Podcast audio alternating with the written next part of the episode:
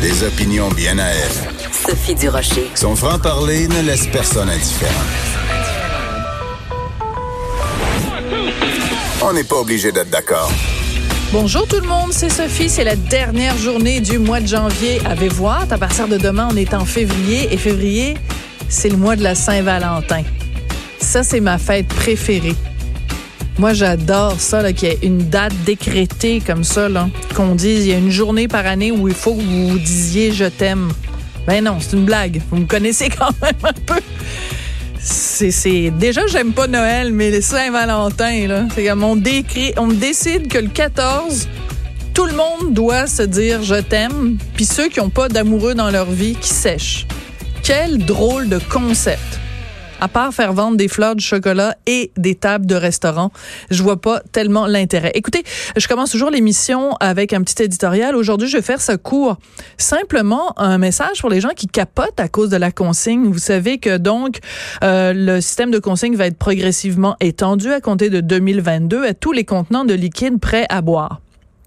Il y a beaucoup de gens qui trouvent ça bien, puis il y a aussi beaucoup de gens qui capotent. Et je ne comprends pas les gens qui capotent. Vous allez à l'épicerie, dans les grands centres d'épicerie, mettons les Costco, les métros, les IGA, là, les grands, grands, grandes épiceries. Qu'est-ce qu'il y a à l'entrée de la grande épicerie? Il y a une gobeuse pour les contenants en aluminium, pour les canettes.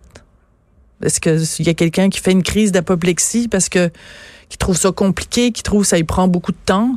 Tu vas faire ton épicerie tout le long de la semaine, tu mets tes petits contenants en aluminium dans un petit sac. Tu arrives à l'épicerie, avant d'aller faire ton épicerie, tu prends les petits contenants, tu les mets là-dedans. À la SAQ, ça va être la même chose. Il va y avoir des contenants devant la SAQ. Tu vas pouvoir prendre tes bouteilles, les déposer là, puis on va te rendre le 25 sous que tu vas avoir payé quand tu vas avoir acheté la bouteille. En France, vous le savez, moi je suis née en France, j'ai de la famille là-bas, j'y vais chaque année. Tu te promènes en France, dans chaque quartier, il y a des gros contenants comme ça pour le recyclage. en plus, il n'y a même pas de consigne, fait que on ne récupère même pas l'argent, mais il y a des endroits dans les rues, des grosses bennes, puis là les gens déposent les bouteilles.